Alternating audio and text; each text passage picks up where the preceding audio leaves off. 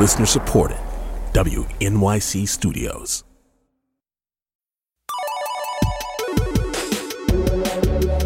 So many white guys. So many. So many white guys. So white. How much whiteness?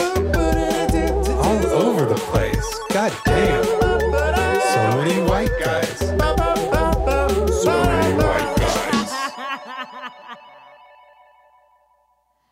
Welcome to So Many White Guys. I think I just lost all of my listeners. But if you're still there, welcome to So Many White Guys from W N Y C Studios. I'm your host, Phoebe Lynn Robinson, and it's season three. I can't believe it. I am stunned we have made it this far because, you know, I'm ignorant as hell. And also, my co-host, my sidekick, my true boo from the Midwest, Joni Mitch, she a little ignorant too. How you doing, honey? Oh my gosh, what an introduction, Phoebe. Well, you know what? This is season three. I can't believe it. Can you? I know. And it's been a while. It's nice to be back in the booth. I know. I feel like the conch, A K A country, is crazy. We're trying to make sense of it. You know, there's like all these movements that are happening. That's amazing. And I'm not talking about bowel movements. Hey-o. Honestly. Super political. Hard hitting. Honestly, you guys. Okay. And the time that we've been away, some major changes have happened in both my life and also in Joni Mitch's. And the, are you shitting me right now? We are both getting that dick on the regular. It's pink.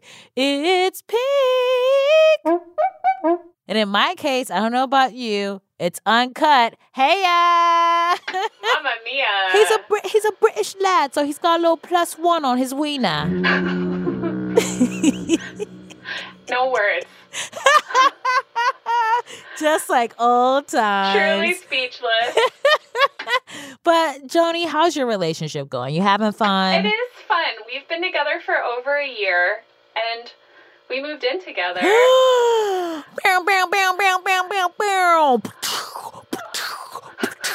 Those are supposed to be like Yosemite Sam gunshots. I thought they were fireworks. Oh yes.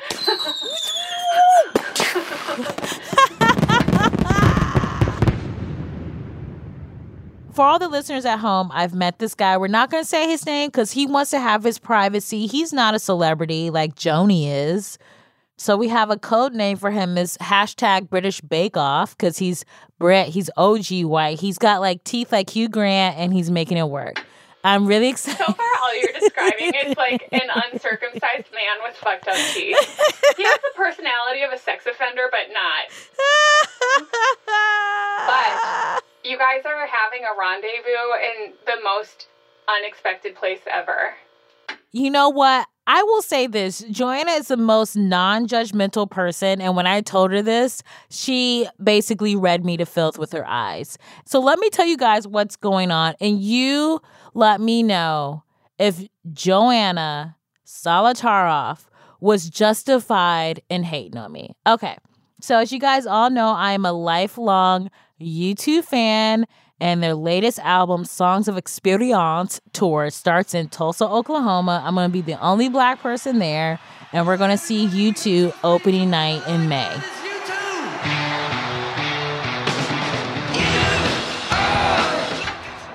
You're like the worst sugar daddy. You're like, baby, let me take you on a trip. You and your fucked up teeth and your uncircumcised dick are going to middle America. Pack your suitcase and bring a neck pillow for this two and a half hour flight.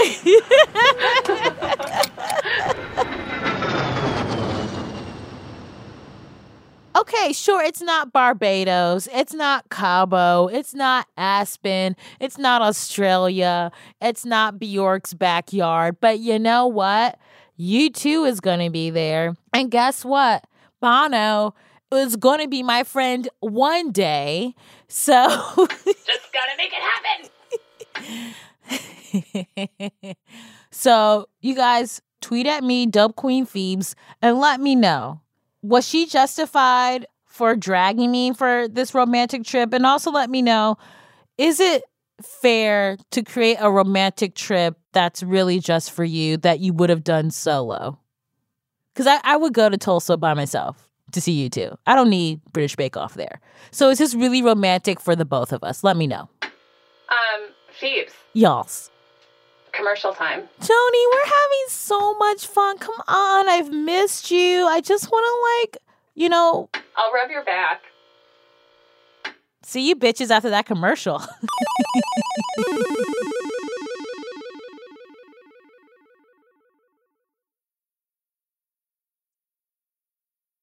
Welcome back to So Many White Guys. Ooh, thanks for sitting with us through the very first commercial break of Seas three, you guys. We popped that commercial break cherry, and now you know what? We can handle any commercial. Amazon Prime commercial, you know, Jimmy Dean commercials, you know, uh, Valtrax commercials, whatever you got, we can handle it. This is the very first episode. This is the first interview of the season. And I know I say this almost every time, but you guys, this is truly a special episode, okay? In the house today, I've got a true smarty pants. She also looks very good in pants and dresses and jumpsuits, Crocs. I'm sure I haven't seen it, but I don't think she would fuck that up. The point is, she looks good in everything. I'm not going to build this one up anymore because she needs no introduccione. I'm talking about Zoe Isabella Kravitz. Boom, boom, boom, boom, boom, boom, boom, boom, boom, boom, boom. Okay. You know what? It's ridiculous I even have to do this, but if you are not aware of the goddess that is Zoe Kravitz, I'm going to drop some information on you, okay? She's a musician, and her band Lola Wolf has toured all over with acts like Lily Allen and Miley Cyrus. She's an Emmy-winning actress. I mean, you might have heard this teeny tiny show she's done called Big Little Lies on H B O that dominated pop culture last year, and they're coming back with a season two. She'll be playing the role of Leta Lestrange in this year's Fantastic Beasts movie. She's a brand ambassador for Yves Saint Laurent. What does that even mean? So now I present to you Zoe freaking Kravitz.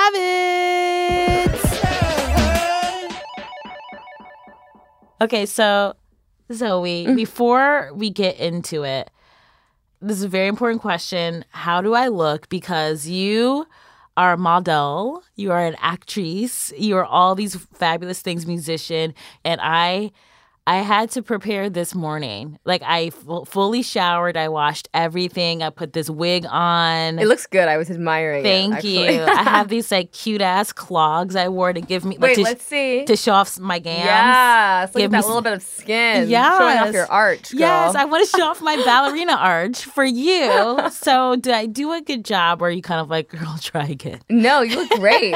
And last time I saw you, you had different hair. I did. And I, I yeah. think this really suits you. Yeah, I, w- I change my hair a lot. I do too. Yeah. And everyone likes to remind me of yeah. that whenever I have interviews by white people. They're like, you change your hair so much. I'm like, have you met a black person? We've heard you change your hair every day. But you are, I think, you are constantly on lists for like best dressed, and like people usually like use you as like inspo for like young, hip millennials. Do you see yourself like that?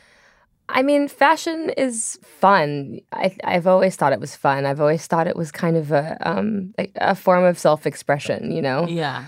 Um, so it's cool that it, it I, it's inspiring other people, because I think that's what clothes should do. It's yeah. like, but now I see, I'm like, I feel old all the time. I see all these like young Young Wait, you're kids. twenty-nine. You I cannot. Know. I'm thirty-three. I don't even feel old. You cannot feel old. You're like dew. You have natural dew on your skin. You didn't put anything on your face. That's natural. I have to like fucking use architecture to create the illusion of dew. I've lost the dew when I turned thirty. I dried up. That's terrifying. I have one. I have one year of my dew left. Yes. um, but what was it like? Because Jess and I are like, are, you know, our first times on like giant billboards has been for Teed Up Queens, which I still can't wrap my head around. I'm like, yeah. L O L, that's my face. So what is it's it weird. Like when you're you see a giant billboard of your face, and this is like a face of beauty that, you know, us plebeians should, you know, look up to? That's got to be wild, it's, right? It's crazy. It's yeah. crazy, especially like the billboard on Sunset or yeah. the one on Lafayette, which is, you know, I grew up in New York. Like, I go to La Skeena all the time. Since yeah. I was a kid, I used to, like, always go there and, like, try and get in without I D and shit, you know? So it's crazy to see yourself on um, a building that you used to hang out with as, like, a snotty fifteen-year-old drinking forties, you know? You were drinking forties at fifteen, Zozo. Oh, yeah. I know. Is that bad to tell people? No, that's, like, what was I drinking at fifteen? I think I was drinking, like, Fanta. That's appropriate. With, cut with nothing. You're it like was milk. Just... I was drinking milk. yeah, I don't yeah. know. New York, New York kids. Yeah, we were we were drinking like well maybe sixteen, but it's old, still the same. Old English was yeah. my shit. Just disgusting malt liquor. Yeah. um, one of the things that I, I really admire about you is how outspoken you are. You just kind of like you don't care. You know what I mean? Like you no, but truly you're like, I'm not gonna like pretend everything is perfect and Hollywood is like amazing for people of color and women. Like you're not going to present that narrative. You're yeah. going to talk about the realness of like the stuff that you have to face that, you know, I didn't think you necessarily had to face. I was like, she's been famous forever. She's stunning. Like she probably doesn't have the same sort of like struggles that maybe other women of color in this industry do. But you do. In an interview you did with Guardian, um, you talked about how you were blocked from auditioning for The Dark Knight Rises. Mm-hmm. That's for real. Can mm-hmm. you tell everyone what happened? This was so, I don't, it's so funny. I like maybe just blocked it out because it bothered me so much. But mm-hmm. I just remember getting a call about having an audition for that movie.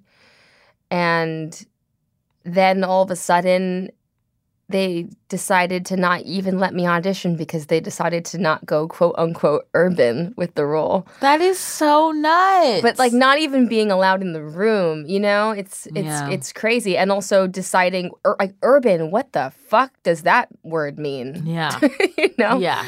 So I've gotten a lot of resistance because of the color of my skin. I've been told you're not what they're looking for. They're looking for and...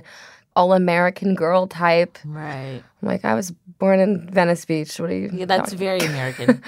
So, yeah, I mean, obviously racism is real everywhere. Mm-hmm. And um, specifically in an industry where they're able to not hire you because of the way you look. It's one of the only industries where they can flat out say that because yeah. it'd be illegal to, even though I'm sure it happens to tons of people trying to get a job in an office or something. Right. But they can straight up just say no because you're not all American or enough. Or, yeah. Yeah. How do you combat that? Because, you know, I think when you're not even allowed in the room, like, how does that affect you mentally and emotionally? How do you bounce back from that where you're like, I work really hard yeah. and then you, you're saying I can't even enter? I mean, I think it made me work harder. Yeah. I think it made me work harder. I think it made me more determined to try and get roles that felt authentic to me, not what people thought I should be doing because I'm Black. Mm-hmm. And not that I don't want to tell all kinds of stories, but just not allowing myself to be stereotyped, still auditioning for roles that were written for a white girl. I picked up really early on reading scripts that character descriptions. Mm-hmm. Oh, yeah. White people don't get them.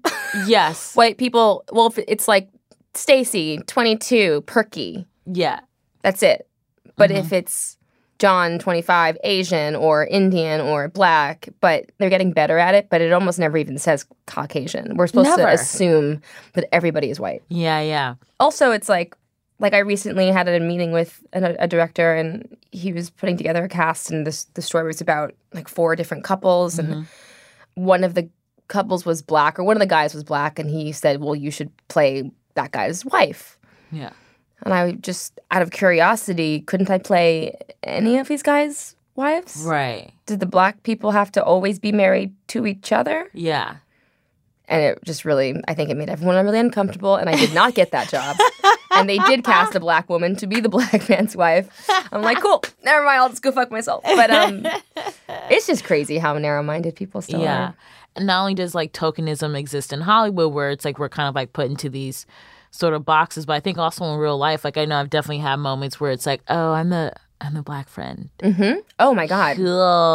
Yeah. And that's like frustrating where you're like, huh? What? It, I didn't even know. I didn't even know I was yeah, a black friend. That's the crazy part. You're like, I didn't even know. And you like show up to like some house party and you're like, there's no one I'm else. the one. Yeah. I'm the one, aren't I? I'm the, got it. Yeah, I've had that happen many, yeah. many, many times. You're like, great. Okay, I'm going to just take this dip and then leave. Yeah, and they're like, the black person's gone. We can make black jokes now. Yeah. Because you know that shit happens. Yeah. Okay, so let's dig into the Big Little Lies of it all. I am obsessed with that show. It was the only show last year that I had to watch when it aired. That's like so cool. I will like race home and turn on H B O, and I'm like, I cannot be a second late. What has it been like for you and the rest of the cast? Like, you won awards, you've gotten like all this attention for it. It's It does talk about, you know, physical violence towards mm-hmm. women. So what is it like now to see that this show has kind of taken on its own life? And I think for a lot of people, it has been kind of like, oh, I, I have experienced this and the show is like representing me. How does that feel for you? It's amazing. I mean, I think first and foremost, when you're making something about such a delicate subject, you just hope that it feels authentic and mm-hmm. honest and not like we're exploiting an issue to create entertainment. So I think that was my biggest concern. Having such a wonderful reaction from men, from women, from people who have been abused, have friends who have been abused. It's been amazing. I've heard stories about women who watched the show and were able to have breakthroughs wow. from their own abusive relationships. And so that's incredible. And then people just liked the show so much. I mean, I don't think any of us saw that coming. I was just happy to be on the same set as all those actresses, yeah. you know? It was crazy. Like, every week a new episode would come, and all of a sudden, like, someone would stop me on the street and, like, be like, Bonnie! And I was like, oh, my God. And then, you know, the last episode, if you haven't watched it, I'm it's like, like I don't, what are you yeah, doing? Yeah, I just, like, if you haven't seen it yet, I can't help you. Yeah, it's like, if you haven't watched it yet, you're going to, I don't trust you at the midterm elections. You don't have your life together. It's you not know? a spoiler alert if you just come to the party late. Yeah. But anyway, just that yeah. week, you know, I just remember, like, going to the grocery store and everyone being like, you did it, you did it. And I was like, what did I do? Yeah. You know? But it was just, um... yeah, man, it's nuts. And we're doing it again, which is Yeah, nuts. season two, which is like, so Meryl Streep is I mean, cast in it, which is... Let's just take a moment of silence. Okay. Okay. What was that like?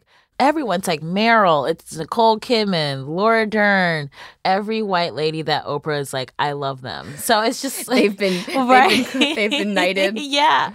It's such a phenomenal cast. And what I think is great is that a lot of times T V shows don't have predominantly female casts. And so to be a part of a cast like that, that it became such a pop culture moment, and that, you know, so many, I think a lot of times men, I'm calling you out, men, you can be a little lazy or be like, well, I can't relate to this character because it's a woman mm-hmm, in a way mm-hmm. that, like, I could relate to, you know, Walter White on Breaking Bad, and mm-hmm. I'm like not a, you know, w- bald white meth head cancer yeah patient. Like, exactly. I'm like not that. And so what I, I think is great that this is such a female led mm-hmm. story, and it really has resonated with everyone. Why do you think that people are able to look past their own maybe sort of biases or their own blindsidedness to sort of embrace this show the way they have? I think it's less about people all of a sudden being willing to look a little bit deeper mm-hmm. and more about being presented, or women having the opportunity to play real people. Mm-hmm. You know, women are, um, you know, we're like someone's wife all the time, or someone's, you know, friend, and... Um, or the hot girl, or whatever, you know, yeah. we get used as accessories to stories that are about men. And the fact that these roles were written so well, and they had so many layers to them, they were such complex roles, you know, I think people were able to relate to it because they were presented with some real women. Yeah. So you, you You're modeling, you're acting. You're, you have two movies coming out. I have a film called Gemini coming out this year, mm-hmm. and I have a film called Kin coming out this year. And Fantastic Beasts, right? And Fantastic Beasts. How does that feel to just be like, you're killing it right now? I'm still just looking ahead. I'm like, I yeah. want to do more, I want to do more, I want to get better, I want to get better, you know? Yeah. So I'm certainly not like, cool, I've accomplished it. Yeah. So with Fantastic Beasts, people are so excited about that. Were you a big sort of Harry Potter person before you got involved with Fantastic Beasts? I wasn't. Yeah. I just never got into it. I actually think everyone was so obsessed with it in middle school mm-hmm. that I was rebelling, and I think I probably just like lost out on that because I was trying to be d- different or something. Yeah. I read the first couple books and loved it. Yeah. I just, but I love, I've always loved magic. I mean, like the idea of witchcraft and wizardry mm-hmm. has always been something that I've thought is just, I mean, I fully thought I was a, a witch and still believe that I am a witch. What are uh, your witchy powers? Um, I mean, I feel like I can like manifest things.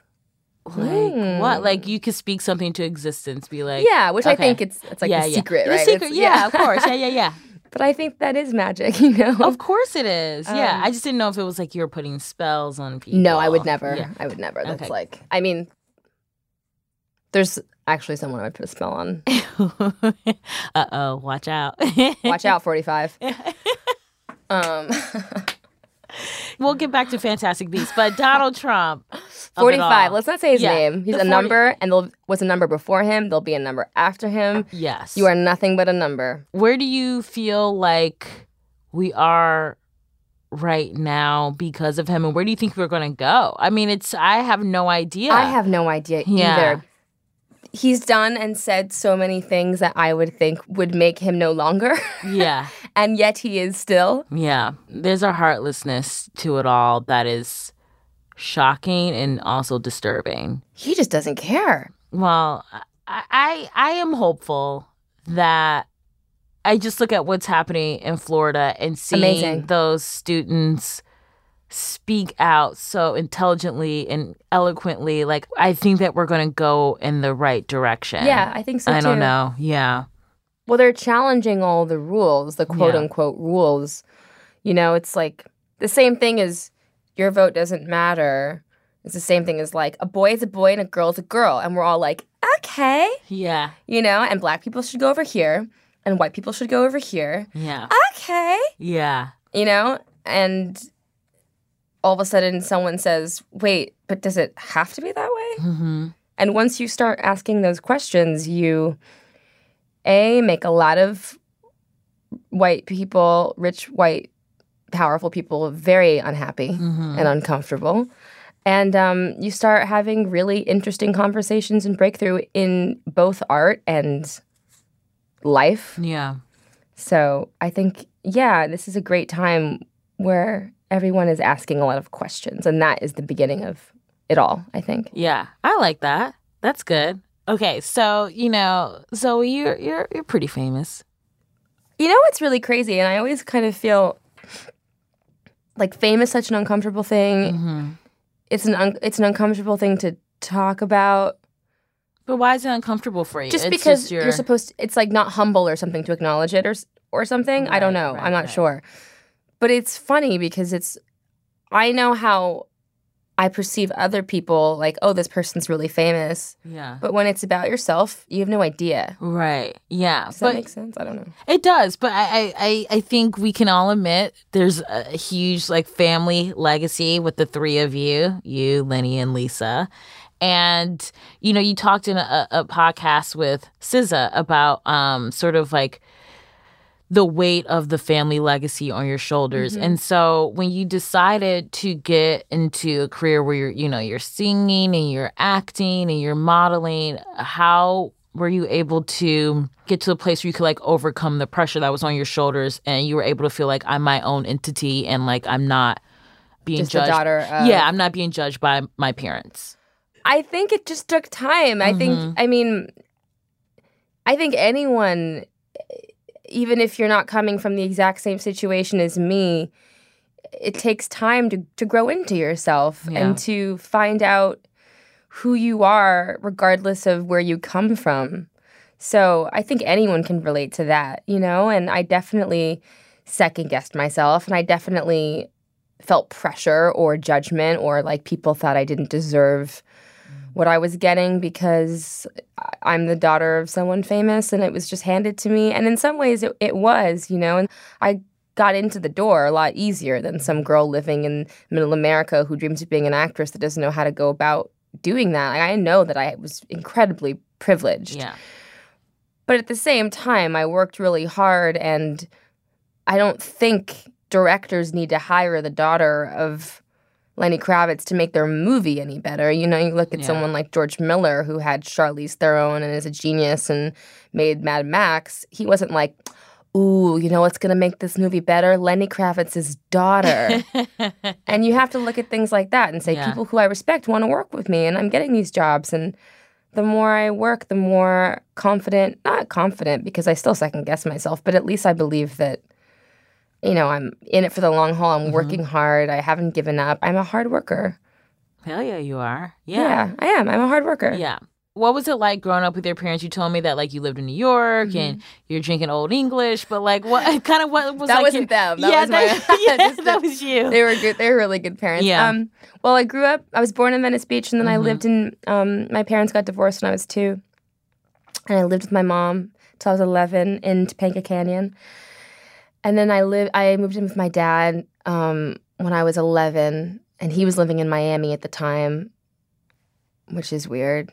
Miami's weird. Look, Miami's beautiful. Just it, it was hard. It's a hard place for like a um, mixed brown girl coming of age to. Mm. Um, I didn't fit in there. Yeah. Was it like a lot of just like what, a lot of white? People? A lot of yeah. I mean, there's there's a huge mixture of people yeah. there. There's Cuban people and Brazilian yeah. people and black people, but but I, w- I went to a private school. You know, he wanted to send me to the the best quote unquote best school mm. and.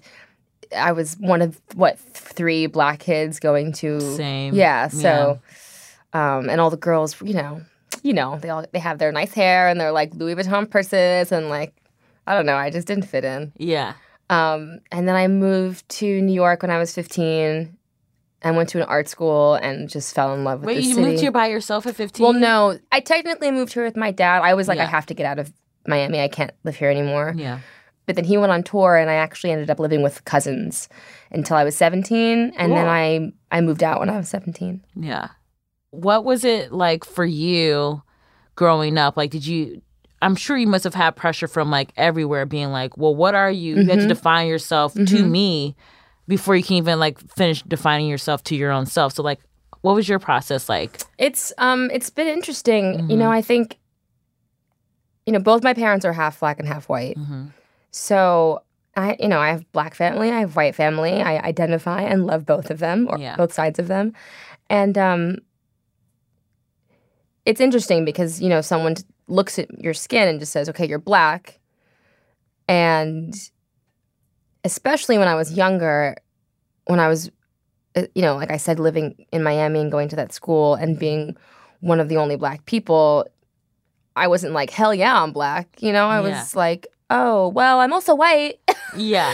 I'm white too, guys, you yeah. know. And um, and I had to grow into my blackness. I mm. had to experience um, life a little bit more and learn about black culture and black people and, you know, really see um, what it is to be a black woman in, in America. And I'm so proud to be black, but it's not just because that's what everyone feels comfortable calling me because of the color of my skin. It's because I've had experience living in this country as a black woman, and I love black people. Yeah. I love where I come from, and I'm incredibly proud.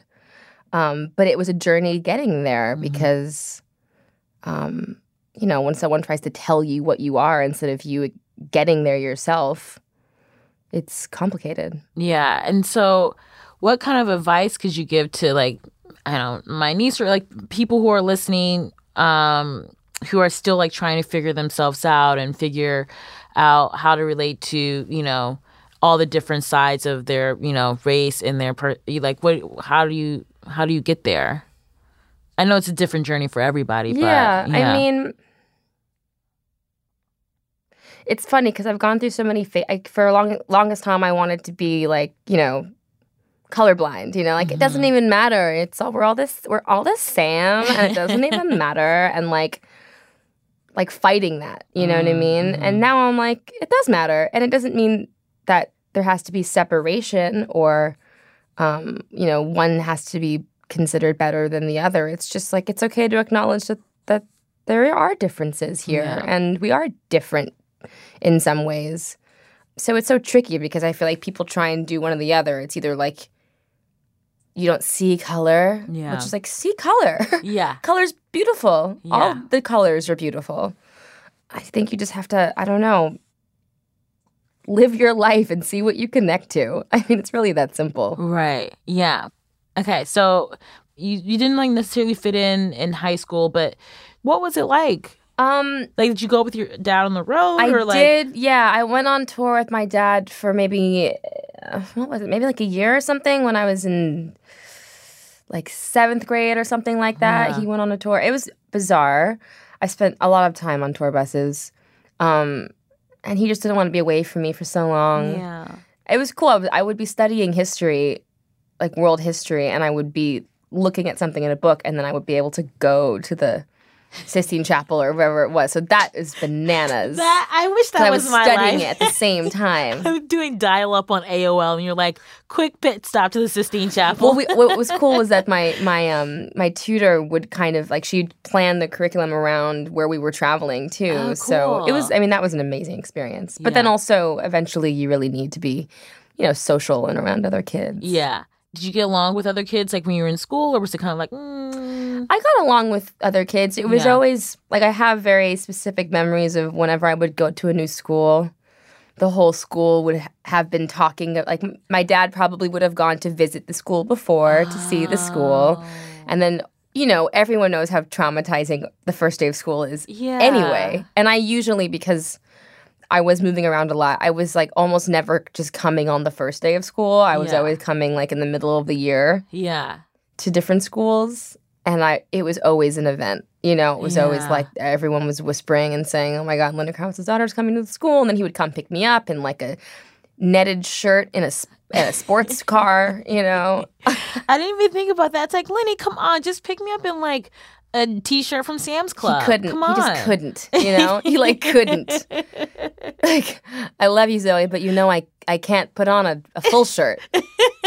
I don't love you that much. No, he does. He, loved, he, was, just, he was just doing his thing. But, yeah. But um, when you were on the road with your dad for that year, did that kind of, like, inspire you to get into music? Um, I mean, I always loved music. I always loved singing. I, I, I love. I did a lot of musical theater. You did, yeah. what, what, what plays? I, I did Grease in high school. Nice. I played Rizzo, and oh, I um, Rizzo. Rizzo's the best. Yeah, I got cast as well. I didn't get cast, but she, the drama teacher, wanted me to play Sandy, and I was like, I'm playing Rizzo. Yeah, Sandy's boring as fuck. Yeah, y'all. She doesn't know what the fuck is going on. Yeah, Rizzo, and then she, like, changes at the end. I'm like, you don't need to put on leather pants to give it. Fucking Danny no, Rizzo Zico. Gets pregnant and is like... That was so... That movie is, like, so intense. It is an intense movie. They're That's also like, all, like, thirty-five. Yeah. Rizzo was a hard thirty-eight. Playing he was, like, like a truck driver, you know? I was like, I can't wait till I'm sixteen and look like that? You know? Um, yeah. And I, I was obsessed with...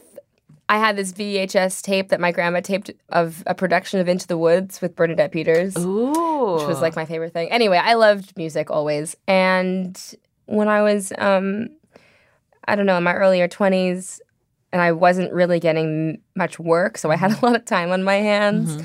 that's when I started making music with Jimmy and doing Lola Wolf. And it was mostly to try and keep myself creative yeah. and not be waiting for some white man in a suit to tell me, you're allowed to be creative now. Go. Yeah. yeah.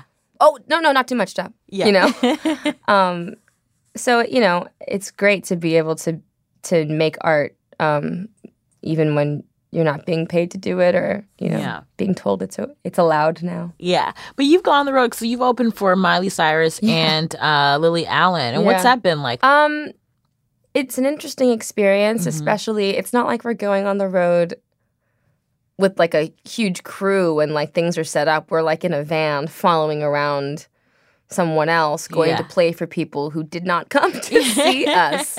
So it was challenging, you know, having to get on a stage when you don't feel like it, yeah. when you're nervous, in front of people who aren't necessarily interested, when you've been driving for six hours and slept in a motel, and then I yeah. wouldn't ever um, do it again. Oh, so you're you think you're done with touring already? I mean, I think I'll play shows. We're going to put out a record soon. And um, yeah, where, where it's like finishing touches on the record, which we've been working on forever. That's exciting. Yeah, it is exciting. That's amazing. Um, and we will definitely play some shows. I don't. I just don't think we'll do a, like a, a whole tour. Yeah, yeah, I get that. Okay. So you, we talked, you're twenty-nine, your birthday's in December? Mm-hmm, first, yeah. Oh, I'm so excited for you. Honestly, like, thirties are the shit. Thank you. I'm yeah. excited too, man. thirties, let's do it. Yeah, and keep being my hair inspiration. I got, I got. Remember we had like the really long braids with a braided bang, like the black super long braids. Yes, yes. I, I, I copied that. You did it? I did. Yes. So in your thirties, keep having hairstyles that I can copy. I please. keep on changing my hair. I, well, I think I'm Thank gonna you. do the braids again. yes. Um, for the show. Yes. So um. Happy for to change it up again. Okay, cute. Well, yeah. let's go get our hair done together. Yeah, I like that we ended on hair. Right? Like, and hair. All right, thank you for coming in, yeah, Zoe. Thank you for having me. Thank yes. you for having this podcast. I think it's super important. Oh my gosh. Yeah. Thanks, girl. Yes.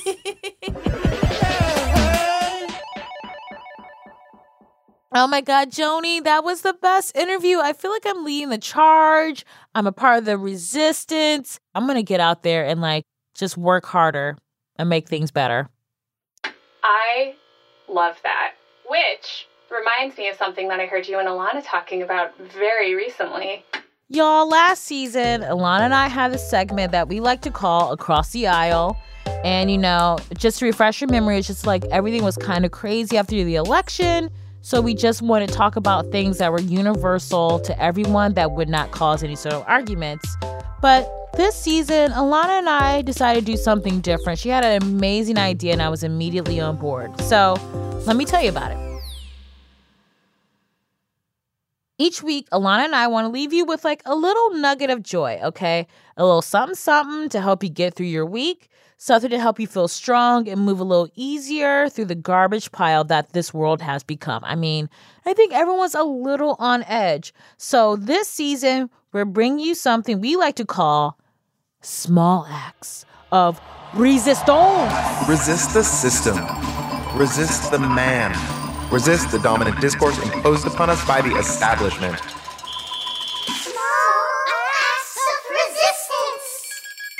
So this week, we are discussing not moving on the damn sidewalk for a yeah. freaking man. This is a personal crusade of mine. If this was twenty twenty, it wouldn't be my platform. But in a debate, I'd be like, you can go to my website and see like the other issues I want to tackle. So, but yeah, this has been a personal crusade of mine because Alana and I, we live in the streets. And, you know, New York is so crowded. And we have noticed from our decades of living here that when women walk down the street, men assume that women are going to get out of the fucking way so they can have their balls swinging up and down the sidewalk. And I'm not doing that anymore. I'm not moving. I'm getting some fucking like foot, like children's football shoulder pads, you yeah. know, to, to walk down the streets of fucking New York City. Yeah. Get out of my fucking way. I'm like, I'm going to get my shoulder ready for your lowest rib because I'm not fucking moving, bitch. It's also like, this is a community. We all have to share the sidewalk space. We all have to get to work. We all have to go to, you know, Hale and Hardy and get a half a soup and half a sandwich. That's right. You know what I mean? Like, we all have things to do. And men, fucking move the fuck over. So you know what? This week, let everyone on the sidewalk know we are not invisible. Don't move. It's going to feel good. All right. So we're doing it. White Guys team includes me, Phoebe Robinson, Rachel Neal, Joanna Solotaroff, Jim Poynt, Paula Schumann. Just a bunch of crappy women. Oh my God, you also talked about yourself in that. Moving on, Jeremy Bloom, Isaac Jones, Matt Boynton, and Joe Port. Our theme song was written by a white dude and sung by a bunch of other white dudes. Check out photos of me and thank the oh-so-delightful Zoe Kravitz for my interview on the W N Y C Studios Facebook page.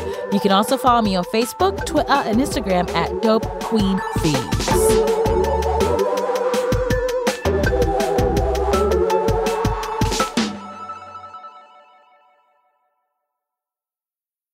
Okay, I'm ready. Okay. You ready, Freddie? I was born ready. Ooh, y'alls. Y'alls. You guys, O M G, welcome to so many white guys from W N Y C Studios. I'm your host. I just heard someone. I got some good- texts. I'm failing at my job already.